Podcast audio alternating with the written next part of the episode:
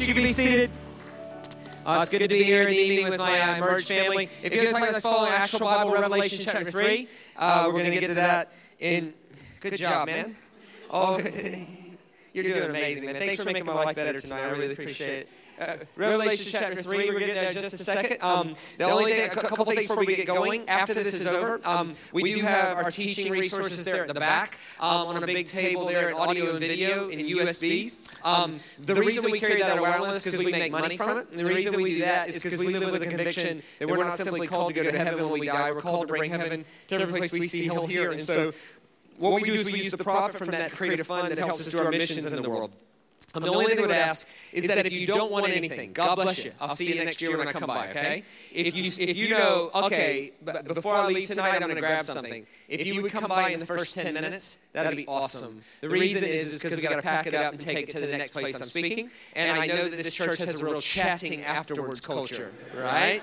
And, and so the order, and I like that, it's a, it's not a healthy church, but the order of things after this tonight is buy first and chat second. That, that, would, just, that would just be amazing. Th- thanks for coming out tonight. I get to open the Bible. Uh, anytime I do that, I want Jesus to get bigger, the cross to work better, the resurrection to be central, and scriptures to get bigger, not smaller. I really appreciate you letting me be a part of your faith journey. A, a special thank you to everybody that came out tonight who's over forty. Um, if you're over forty and you come to the evening meeting, I really, it takes an extra act of faith to do things outside if you know it's going to go past seven. I get it. I, I, I get it. But we won't go past seven tonight, which is really, really good, so you're safe, right? But I know you would have questioned it. I get it. I'm forty-seven. We don't do things outside after seven. It's ridiculous. And occasionally I'll get asked after a Sunday night meeting, hey, you want to go to a movie or something? And I'm like, what time does it start? They're like eight forty-five. I'm like, what am I, an animal? Are you serious? Come on. No way. No way. So, so, so I promise you all your time. Um, but I really am burdened about what I'm going to speak tonight. And I mean that in a good way. Like, like I'm carrying weight for this. I think we got to get this right. Um, let me uh, let me start by telling a story um, about a history book I read. So I was reading this history book called The Patient Ferment of the Early Church by Alan Kreider. He's a historian. They got interested in how did the church grow in the first three hundred years? He wasn't interested after that, like because after that, a guy named Constantine came to Christ, and then it became the official religion of the Roman Empire. So by the five hundreds, you were kind of not a good Roman citizen if you weren't a Christian, right? But in the first three hundred years, it was illegal. And so, so he got interested in how did the church change the world? And, and he asked two questions. One, how did the influence of Christ change the world and make it better? Right? And two, how did it circumvent that despite the fact that it was illegal? And then three, he asked it this way, and I think every Christian should be willing to ask this. And if you're not willing to ask it, that's okay. There's no vacancy in the Trinity for me. But I think if we're not, if, if we're not at least willing to ask this question, there's a weakness in our faith that, that, that will eventually show itself. And that is this. If the whole world converted to how I'm thinking about God, would the world be better? And if, the, and if the answer is no, then there's a problem with our faith. Because any faith that if the whole world tomorrow converted to how that faith is thinking about God, if the world is not better, then there's a problem. And and I, I think Kreider makes this incredible case. So does, by the way, if you're into history reading, um, John Dickson in his books, Bullies and Saints, which is brilliant. Um, they make the case that because of the work of the Spirit of Christ, it's not that Christians play the masterpiece that Jesus wrote well. It's just that over the course of time, despite messing it up some and playing it correctly some, that, that the, the, the work of the Spirit of Christ has made the world a better place. And I would even go further to say, if we all just chose to live how Jesus saw the world, how Jesus saw God, and how Jesus applied Scripture, the world would definitely be a better place. And And he was looking at the first three hundred years. And I want to I want to just put some perspective on this, because a lack of perspective is the enemy of hope, okay? When, when, when Christians say, oh, can you believe how bad this world is? Can you believe just this world's so bad? Compared to when? Like, go read a history book, seriously. Let me just give you, let me get just a couple things that were not illegal in the Roman Empire. Murder. It was not illegal to kill someone in the Roman Empire if they were a lower class than you. Full birth abortion was not just legal, was common and expected in the Roman Empire. Let me, let me define that. You have a healthy child, you take them by their feet and you bash their head against a rock. Or you take the baby and just put it on the rubbish heap. It was called exposure. Murder was not illegal. Full-birth abortion was not illegal. Bestiality was not only not illegal, it was legal and encouraged as a public act of worship to the goat god Pan in Caesarea Philippi. So, so when people say, oh man, you believe how bad, this world's so bad, this is the best the world's ever been, and it's precisely because of the work of the Spirit of Christ in the world that it is. Like seriously, would you rather be a woman today or nineteen fifty? Come on, or eighteen fifty. Is God done redeeming women's rights? No, but it surely is better. Would you rather be black today or nineteen fifty or eighteen fifty? Is God done redeeming race relations? No, but it's certainly better. Would you rather go to the dentist today or nineteen fifty or eighteen fifty?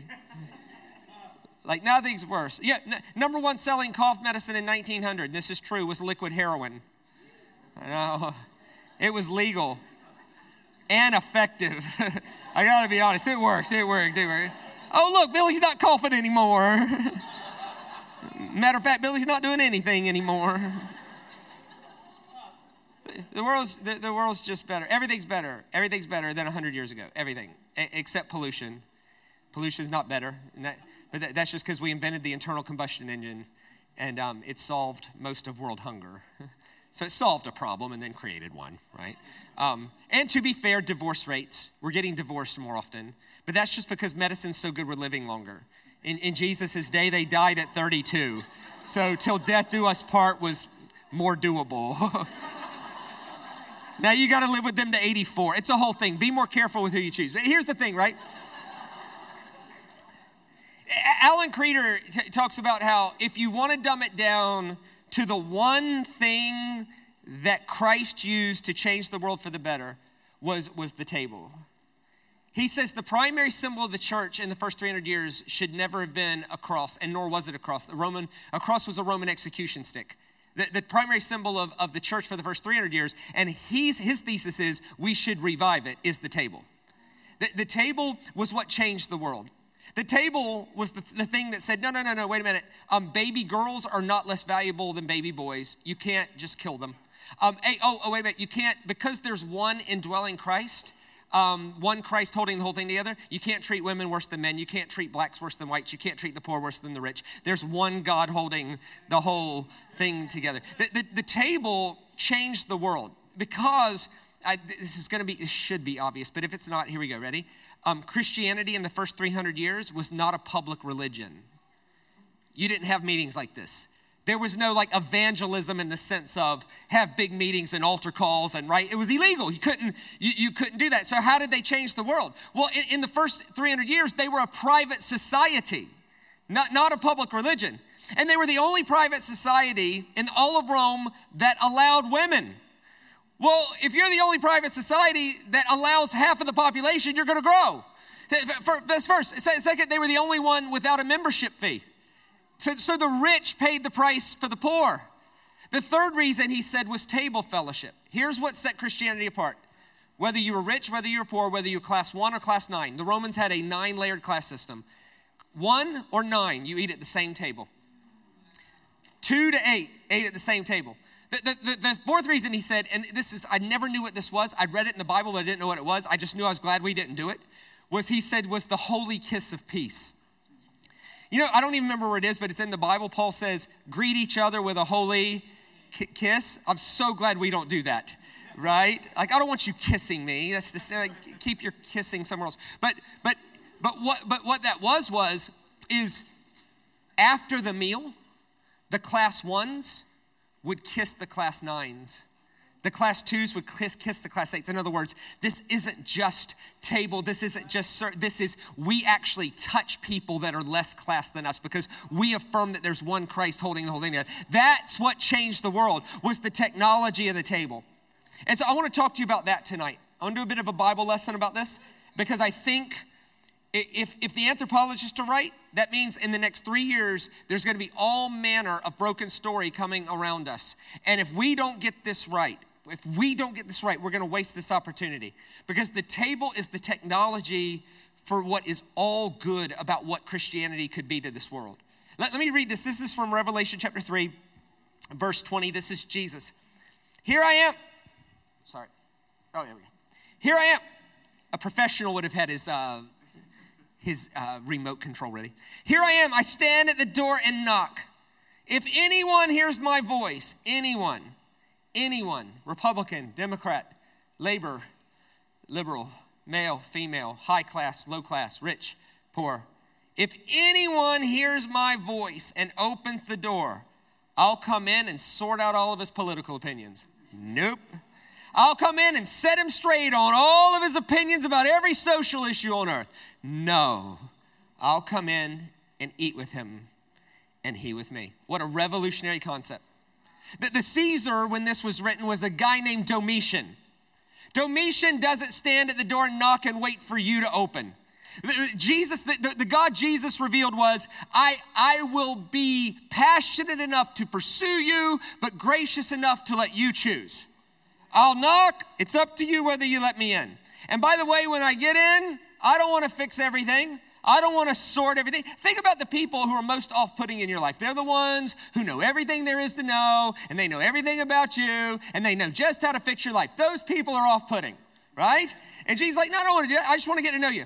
I just want to eat. See, people go, I just don't know what this generation wants these days. What's up with these people? I don't know what they want. What do you mean you don't know what they want? They want what everybody wants. And they want what everybody for all time has wanted. And that is intimacy. Now, now we got to define what intimacy is. Intimacy is two things at the exact same time. It's to be fully known and to be fully accepted all simultaneously. If you don't have both those things at once, you don't have intimacy. A lot of people are fully known, and because they're fully known, uh, they're not accepted.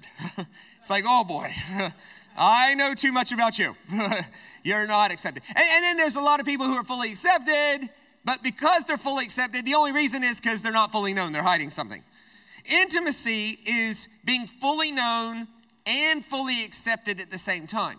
And Christianity really nailed this in the first three hundreds. And, and I promise you, we need to revive this. The table was the technology by which you could accept someone without affirming everything about them. It was the technology that says, okay, you're a Democrat, I'm a Republican, but you know what? You are welcome at my table because I can accept you without necessarily affirming everything about you, right? And all, all of that's perspective as well. Somebody called me the other day from Australia, and they asked me about a friend of mine in America. And they were thinking about having this friend of mine in America in to speak. And their question was hilarious to me. Their question was, hey, are you friends with this guy? And I'm like, yeah, good friends. They're like, is he left? And I said, well, I, I said, I don't know what you mean. Like, what, what do you, what do you, you know what I mean? Is he left? And I said, I don't know what you mean. He goes, yes, you do. Is he left? I said, man, you're left. He said, what do you mean? I said, well, if you woke up tomorrow in Mississippi, you're left. He said, I most certainly am not. I said, okay, are you for everybody in the, in, over the age of eighteen being able to buy automatic weapons? Well, no. I said, so you want less guns? He said, yeah. I said, then you're left, right? And are you for everybody paying their own way for healthcare? Or are you for a socially safety netted healthcare system that, that allows people to have affordable healthcare? No, no, that one.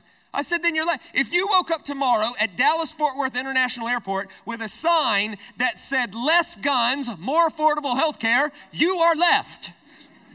You would be a Democrat, right? So, so, but if you woke up tomorrow in Norway, you're right, right? Because it's it's just it's just perspective. But the table was what was say, look, left, right, Democrat, Republican, Labor, liberal. Hey, you're this, you're that, what, whatever. You're you, you think this about Revelation? You think this about whatever? Hey, this is a place where everybody is accepted without having to affirm everything about them. And the church in the first three hundred years nailed this. They nailed the ability to accept all people without affirming everything everybody does and asking, do you agree with me on every single thing? I um, I got confronted the other day, and, and I want to be honest with you. Like, uh, I, if, if I wish the whole world was like this guy. This guy confronted me, and I, I want to, first of all, he confronted me. Second of all, he didn't write an email to, you know, Wayne Alcorn or something. He actually took the time, looked at my schedule, came to where I was, asked me for three minutes of my time after I was done, and he gave me the benefit of the doubt. And I thought, man, this guy's awesome, right? And he said, Shane, no one on earth has meant more to my faith than you. And he said, but I've heard a rumor about you recently, and it greatly disturbs me, and I'd like to ask you about it. I thought, oh, okay. He said, I heard you did the National Conference for the Seventh Day Adventist. I said, I did. He said, and I heard you did a Catholic thing in Sydney. I said, I did. I said, while we're at it, I've done the A C C state conferences. I've done the National Conference for the Assemblies of God in New Zealand. I've done the National Conference for Equippers. I've been invited to the C three National Conference. I got canceled because of COVID. I, like, there's, I've done Kingdom City stuff. Yeah, I've, I've done all these things. His response was, I knew it, man. And I said, now I'm going to give you the benefit of the doubt. Tell me why that bothers you. He said, because the person who's meant the most to my faith journey, turns out he doesn't believe anything. He just turns up wherever he is and just fits right in. And it makes me wonder, what do you actually believe, you know? And I said, I'm not really following you. He said, do you agree with the Seventh Day Adventist? I said, man, I got to be honest. I never asked that question. I've never asked once, do I agree with someone before I can relate to them? Not once ever. It's never crossed my mind once whether I agree with Mark and Nina. I just like them, right? And they have a lot to teach me. Like, agree, like agreement's overrated. Like, we have to agree on every single thing. And so I said, I said to him, I said, what's there to disagree with? He said, Shane, they worship on Saturday. I said, I know, but that's not the most dangerous thing about them. The most dangerous thing about them is that they're vegans. I was there for four days. I ate seventy thousand grams of fiber. I frankly got tired of wiping my butt, to be honest with you. I ate a brownie made of vegetables. That's what's dangerous. He said, Shane, no, seriously, where do you draw the line? I said, well, I think John gives us a great place to draw the line. He says to keep the command. The, the word keep is not does not mean to obey. It means to guard, or like a goalkeeper, or keep my kid. It means to protect. And he said, this is the command, belief in Jesus and love each other. Where do I draw the line? Belief in Jesus and love for one another. Do the Seventh-day Adventists believe in Jesus? Yes. Do they love each other? Yes. Do they eat brownies made of vegetables? Yes. And so what? I mean, like, like I wouldn't choose to do that as a lifestyle choice, but nonetheless, I'm sure it's healthier than what I've eaten, right? So, so it's it's it's this it's it's this idea. The table was a technology we need to resurrect, because here's what we've done: we've traded tables for tablets, and in a tablet community, you got to agree with everything. We've chosen rants over relationship. Like, we, we've chosen to be right on the internet instead of, like, like, like ch- church people hate cancel culture.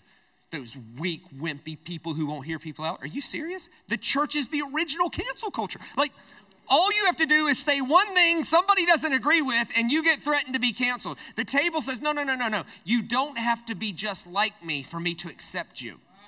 And, and that was something that they mastered. It was to be fully known and fully accepted. The, the big question is, what must I do to be fully known and fully accepted? What, like, what do I got to do for this? And evidently, Jesus' answer was, I, I just want to eat. Like, how complicated can you make this? If Jesus can accept you without affirming everything about you, and we're supposed to show the world what Jesus is, can we not accept them without affirming everything about them? Plus, Jesus said, if you really want to change your world, you got to see yourself as the plank and them as the speck. We've reversed it. We've said, hey, we're flawed, but you're really flipping flawed. That's not how you do it.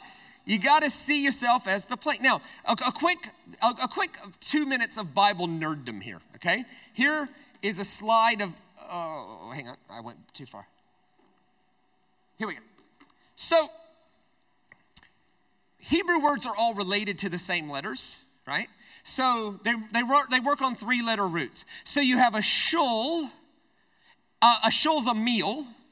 And then you have a shulchan, that's a table. So this is a shulchan, and then you would eat a shul on a shulchan. But the problem is there's only eight thousand words in ancient Hebrew, so one word had to mean a lot of different things. So shulchan is table. Shulchan is also reconciliation without one letter difference. There's not a not one letter. It means to be reconciled. Uh, also, shulchan is a lambskin. The reason is, is that in Egypt, they didn't have a table. So when they killed a lamb, they would wash the, uh, the lambskin in a picnic blanket. That was the original table. So like in Psalm, I think it's eighty-one, it says, we all know it's the blood of a slain lamb that brings us reconciliation. You could easily translate that. When a lamb gets killed, we finally have a table to eat on, right? It, it, it could be either one. you, you don't know. And so translators have to decide based on context. Is the context an actual table or is it reconciliation? Also, a related word is shalach. You can see where the S H L C H N, S H L C H N, S H L C H, they, they're all related words. Shalach is to forgive or to remove weight. In other words, the table was the place where you could lay aside the weight and get a clean slate. You lay aside the weight and get a clean slate. It was the place where you didn't have to agree in order to accept people. Today we've traded it in. We've traded, we've traded acceptance in for agreement on everything. We've traded the table in for a tablet where we rant instead of having relationship. It is uncompelling. And, and to Jesus, the table was primary, even over worship. Watch what Jesus says. This is Jesus, red letter stuff. Watch what he says. Therefore, if you're offering your gift at the altar and there remember that your brother has something against you, leave your gift there in front of the altar. First, or primarily, go and be reconciled. The word Jesus would have used is table. First, and go have a meal or be tabled to your brother, and then come back and offer your gift. In other words, what good does it do if you're worshiping God with all your heart if all the world sees is us in conflict over basic disagreements about stuff? Like that, that's the, to Jesus, the meal was primary. To Paul, it was even more primary. Check Paul's words out here. Therefore, if anyone's in Christ, he's a new creation. The old is gone, the new has come. Great. Resurrection, rock, right? Watch this now. All this is from God, who reconciled us. The, the idea in Paul's world would be tabled us or had a meal with us to himself through Christ and gave us the ministry of reconciliation. The primary ministry of the church is the ministry of the table, a place where you're accepted without necessarily having to affirm everything about you. It's that. It's a place where you can be fully known and fully accepted while Jesus does all the work of convicting and changing your life. It's the, it's the, we've been given the ministry of the reconciliation, that God was reconciling the whole world to himself in Christ by choosing not to count men's sins against them. In other words, the table was the technology where it's not that I'm ignoring your problem. I actually acknowledge it and then choose not to hold that against you, and let's just eat. It's that. Can you imagine a world how much better it would be if we, instead of having to pass our opinion on every social issue on earth and everybody's private behavior and everything, it's like, no, no, no, it's not that I'm ignoring your sin. I'm just choosing not to count it against you because God didn't count mine against me and I just want to eat. Can we accept people without affirming everything they do? Watch what, watch what happens. The God was reconciling the whole world and then not counting men's sins against him, and then he committed to us this same message of reconciliation. The primary message of the church is you're welcome at our table, whether we agree with everything you do or not. It's that. Can you imagine? Can I just save you a mental disorder later? Ready? There's no vacancy in the Trinity for any of us if God is not convicting someone, either because he can't or because he's not. Us trying to be the agent of conviction will drive us insane. Our job is to carry the ministry and message of reconciliation, which means we have a table that you can lay aside the weight and get a clean slate. Now, a little bit of rapid fire Bible stuff here, ready? So I started to realize that this was a major theme in the Bible, the table. And once I saw it, I couldn't unsee it. So, in one minute, rapid fire sort of round, here is Genesis to Revelation, the theme of the table. Check this out. So there's this guy named Abraham. And World War One's going on. Like if you read history, what we call World War One was actually probably World War Seventeen, right? There, there was always something going on. And in this story of Genesis, five kings are fighting four. That's called World War One. And they're all arguing over Abraham's resources. And Abraham's all anxious. And he runs into a guy named Melchizedek. And Melchizedek says, "What's your problem?" He says, "I don't know whose side to choose." And Melchizedek has this revolutionary idea. He says, "Why choose a side at all? Why don't we just set a table and invite everybody to be reconciled?" Tabled. Later, there's this guy named Jacob. And Jacob abuses the table. He uses something that was meant for reconciliation to trick his brother out of his birthright. And it's a terrible sort of thing. And he ends up, all kinds of stuff's happening. He ends up out with Laban, and he falls in love with Laban's daughter. And he's like, she's pretty. He goes, awesome. He goes, listen, you got to work for seven years, and then you can have her. So he works for seven years, and then he ends up in, in the tent with the wrong chick, which, which leads to all kinds of questions like, how drunk do you have to be to work seven years and end up in the bed with the wrong girl, right? Unless she was a twin, which is a whole nother set of awesome. But nonetheless, she ends up, he ends up there.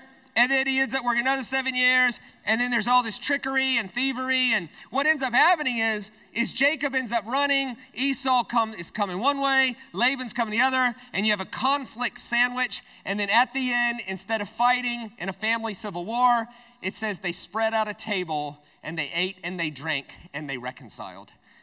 Table. Psalm twenty-three, he prepares a table before me in the presence of my enemies. If you're paying attention, that doesn't mean that God will feed you and not your enemies. It means if you're paying attention, God's always making a way for you to reconcile with people you don't get along with. it's it's it's that. And then, of course, there's this guy named David and Mephibosheth. So David, the short story is, is that David was uh, taken over the kingdom, and a nurse picks up this guy named Mephibosheth. Now, would you agree with me that if your mother named you Mephibosheth, you're going to have issues anyway, right? Like, what were you thinking? You know, Mephibosheth. And who does that? Oh, he looks like a Mephibosheth. Like, like so so the so the nurse the nurse picks him up and runs with him, and, and she falls on him, and he breaks his legs. And because medicine wasn't very advanced back then, uh, they couldn't fix his legs, so now he's crippled. And so David Uh, is looking for any relative. Normally you would want to kill them uh, because they're potential heirs, but but but he doesn't. He invites this guy Mephibosheth uh, to his table. Watch, watch what he says. Um, where did my Mephibosheth scripture go? Here's what it says. It says, um, uh, don't be afraid. This is Second Samuel nine. David asked him, for I will surely show kindness to you for the sake of my of your father Jonathan. I will restore to you all the land that belonged to your grandfather Saul, and you'll always be welcome at my table. Um, oh, thank you. Um, and then, yeah, oh, sorry. I'm stuffing this up. My bad. Uh, very sensitive. And then there's this guy named Joseph. And then there's this guy... So there was this guy named Abraham who had a son named Isaac, who had a son named Jacob, who had twelve children, uh, twelve sons. And eleven of the twelve sons sold their brother Joseph into slavery, um, only to later need him to save their sorry rear ends out of a famine. And and, and then the whole role's reversed, and D- Joseph has all the power. And he, he works out who they are, and they work out who he is. And it's this really tense moment um, that takes place at a table. and um, Joseph has a choice. He can use his power to take revenge and kill them, or he can use his power Uh, to serve the food and reconcile. And, and what you see in all of these stories is, despite not affirming what they did, all these people were able to accept them as people. And that is something that we got to get right. It, like, just because you accept somebody doesn't mean you have to affirm everything they do, nor does accepting somebody mean you necessarily affirm everything they do.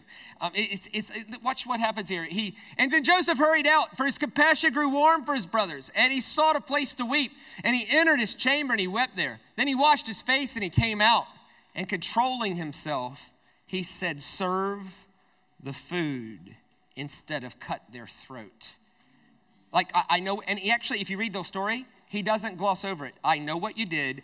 I know you intended evil. I know you had malice in your heart. And what you did was wicked, and it caused me a lot of pain. But despite that, I still accept you. That is inspiring. Yeah. O- of course, then you have um, you have Passover, which is weird, right? We've had a Passover here. Remember years ago, we did. Um, and, and Passover's strange because God hasn't said anything for four hundred years, and then his first command is eat together. Bizarre. Hey, like, before you get out there, there's going to be all kinds of problems. Whatever you have against each other in here, be sure to leave it on the table before we get out there.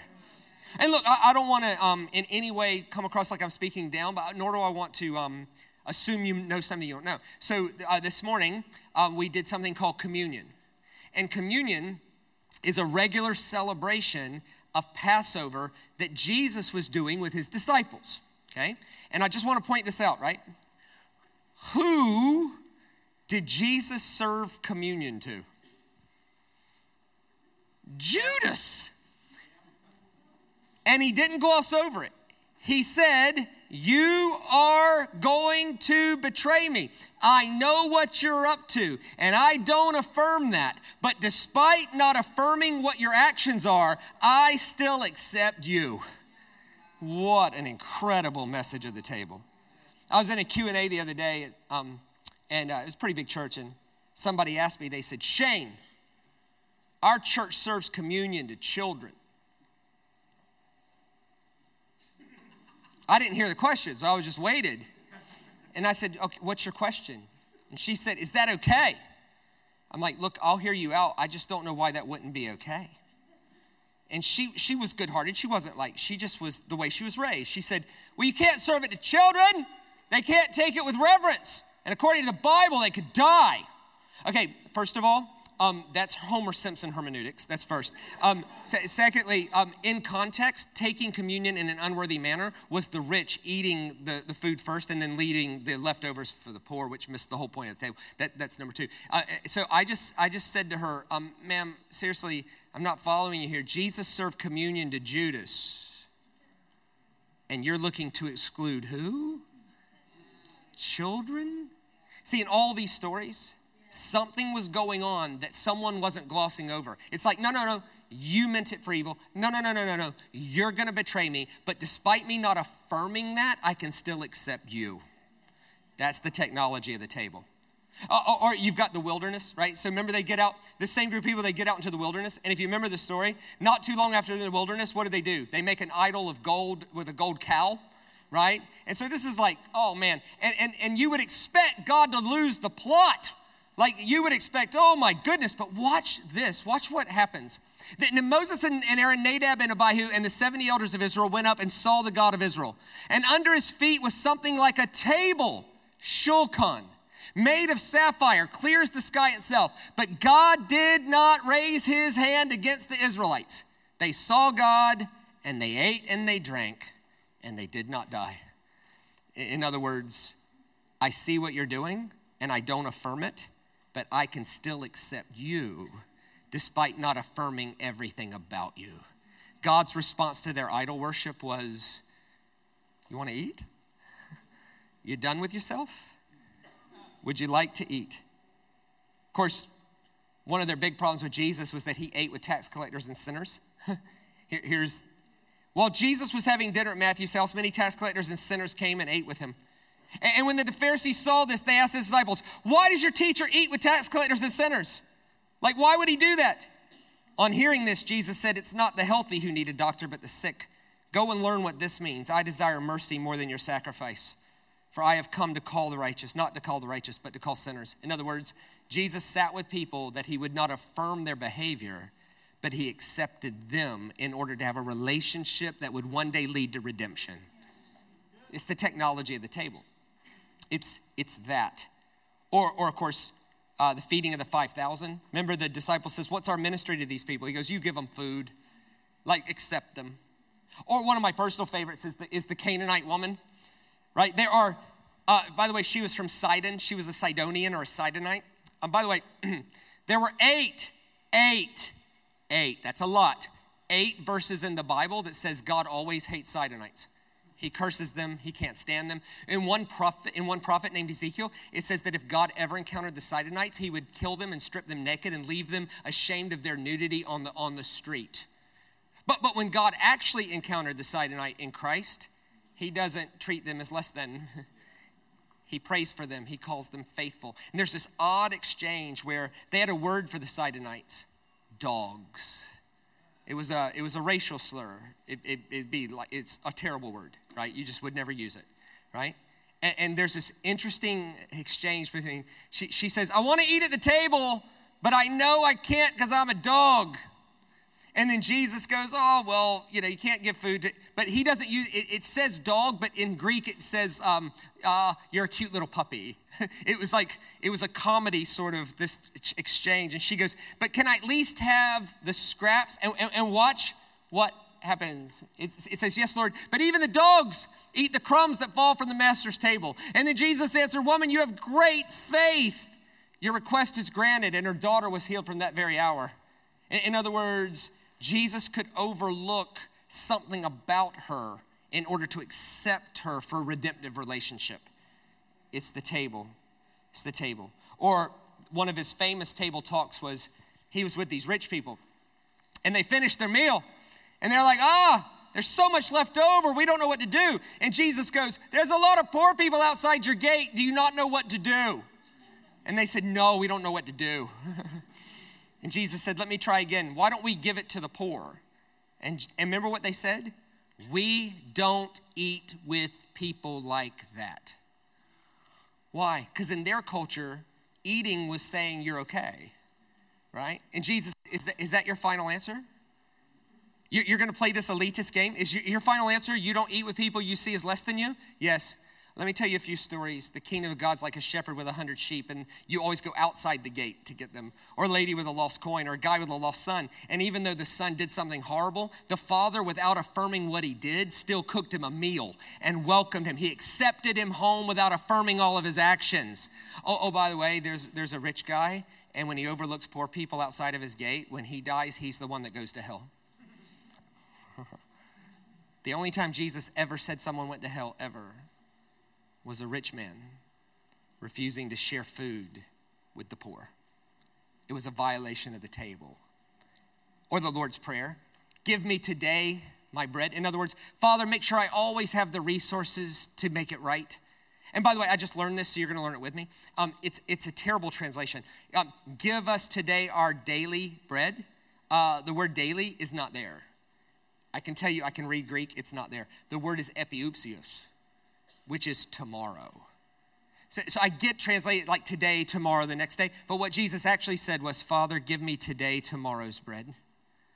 In other words, let's say it this way. Father, give me a supply today that removes my fear of lack of supply tomorrow.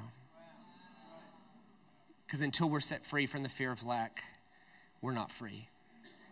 Um, uh, or John twenty-one. Um, remember, remember Peter has denied him three times? And, um, and Jesus' response to his denial was not to overlook the denial or affirm the denial or just pretend. No, no, no. Despite not affirming Peter's denial, what was Jesus' response? You want to come and eat breakfast? Are you ready to be reconciled? It's all over the place. It's even in how the Bible ends. This is Revelation nineteen. And the angel, sorry, I went one too much. Right, here we go. Down the middle of the great street of the city, on each side of the river, stood the tree of life, bearing twelve crops of fruit, yielding its fruit every month. And the leaves of the tree was for the healing of the nation. In Revelation nineteen, the whole invitation ends with, come, be invited to the marriage supper of the Lamb. The thing begins with a table, ends with a table, and everything in the middle is about God inviting people to his table where they can be accepted without necessarily being affirmed for everything they do, knowing that the redemptive relationship of God can change their life.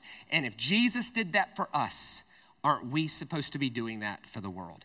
And when the church feels the pressure to be known for every single little flag we want to put in the ground, instead of our belief in Jesus, as evidenced by our love for the world, we violate the table.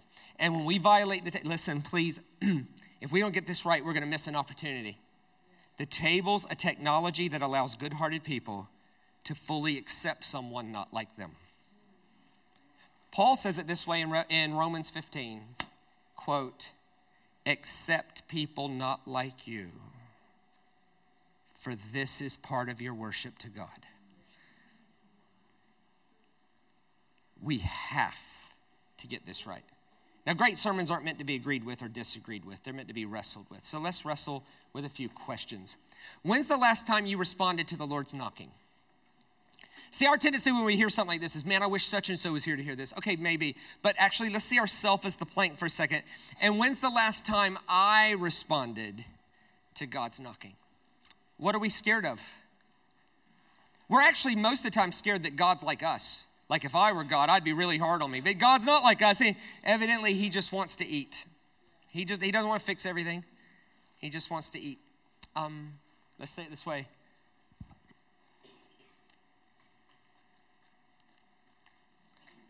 Are you committed to the reconciliation of all things, or just your own salvation? I love the way Isaiah says it. It's but a light thing to be saved. The heavier matter is to be my salvation to the whole world. Paul said that we've been given the ministry of the table, the ministry of the reconciliation of all things. Who have we excluded from our table because we disagree with them? Oh, you're labor, okay. You're liberal, okay. You're Republican. You're di- Look, if you think Jesus Christ is a Republican, I think you've missed the point. If you think Jesus Christ wants us to all own guns, you know, bust a cap, said Christ. Like, no, come on. Like, like the... I, I think I, I think that misses the, the, the point. The, the table should be open. Let's say it this way. Maybe we could ask it this way. Who do you need to cook breakfast for?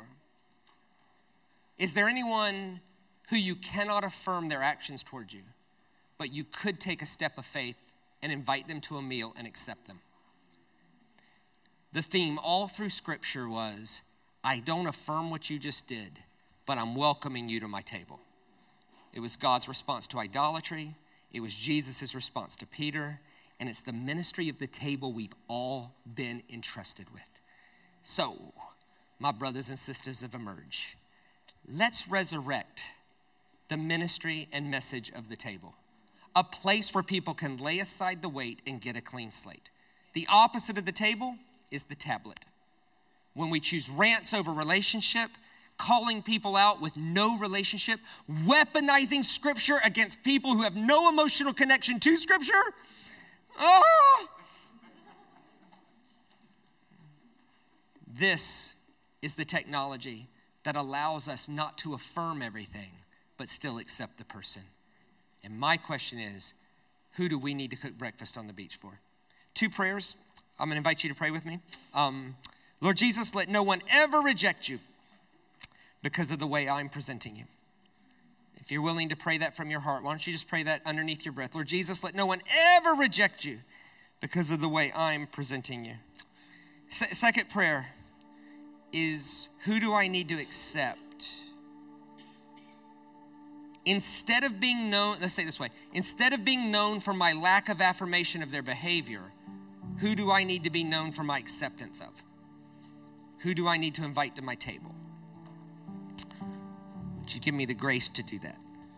Third prayer, let Emerge Church be a place of reconciliation. If you're willing to pray that and say, I'm willing to do my part for Emerge Church to be a place of reconciliation. We say yes to the ministry of reconciliation. Amen. Would you look this way? Thanks so much for being a part of your night. I hope Jesus got bigger, the cross worked better, the resurrection is central, and Scriptures got bigger, not smaller. May we all say yes to the charge of being trusted with the ministry of reconciliation. May we say yes to resurrecting the technology of the table, a place where we can accept everybody without feeling the pressure of affirming everything about them. May we let God do all the convicting and all the changing, knowing that our call is the ministry of the table. Until I see you next time, grace and peace, everybody.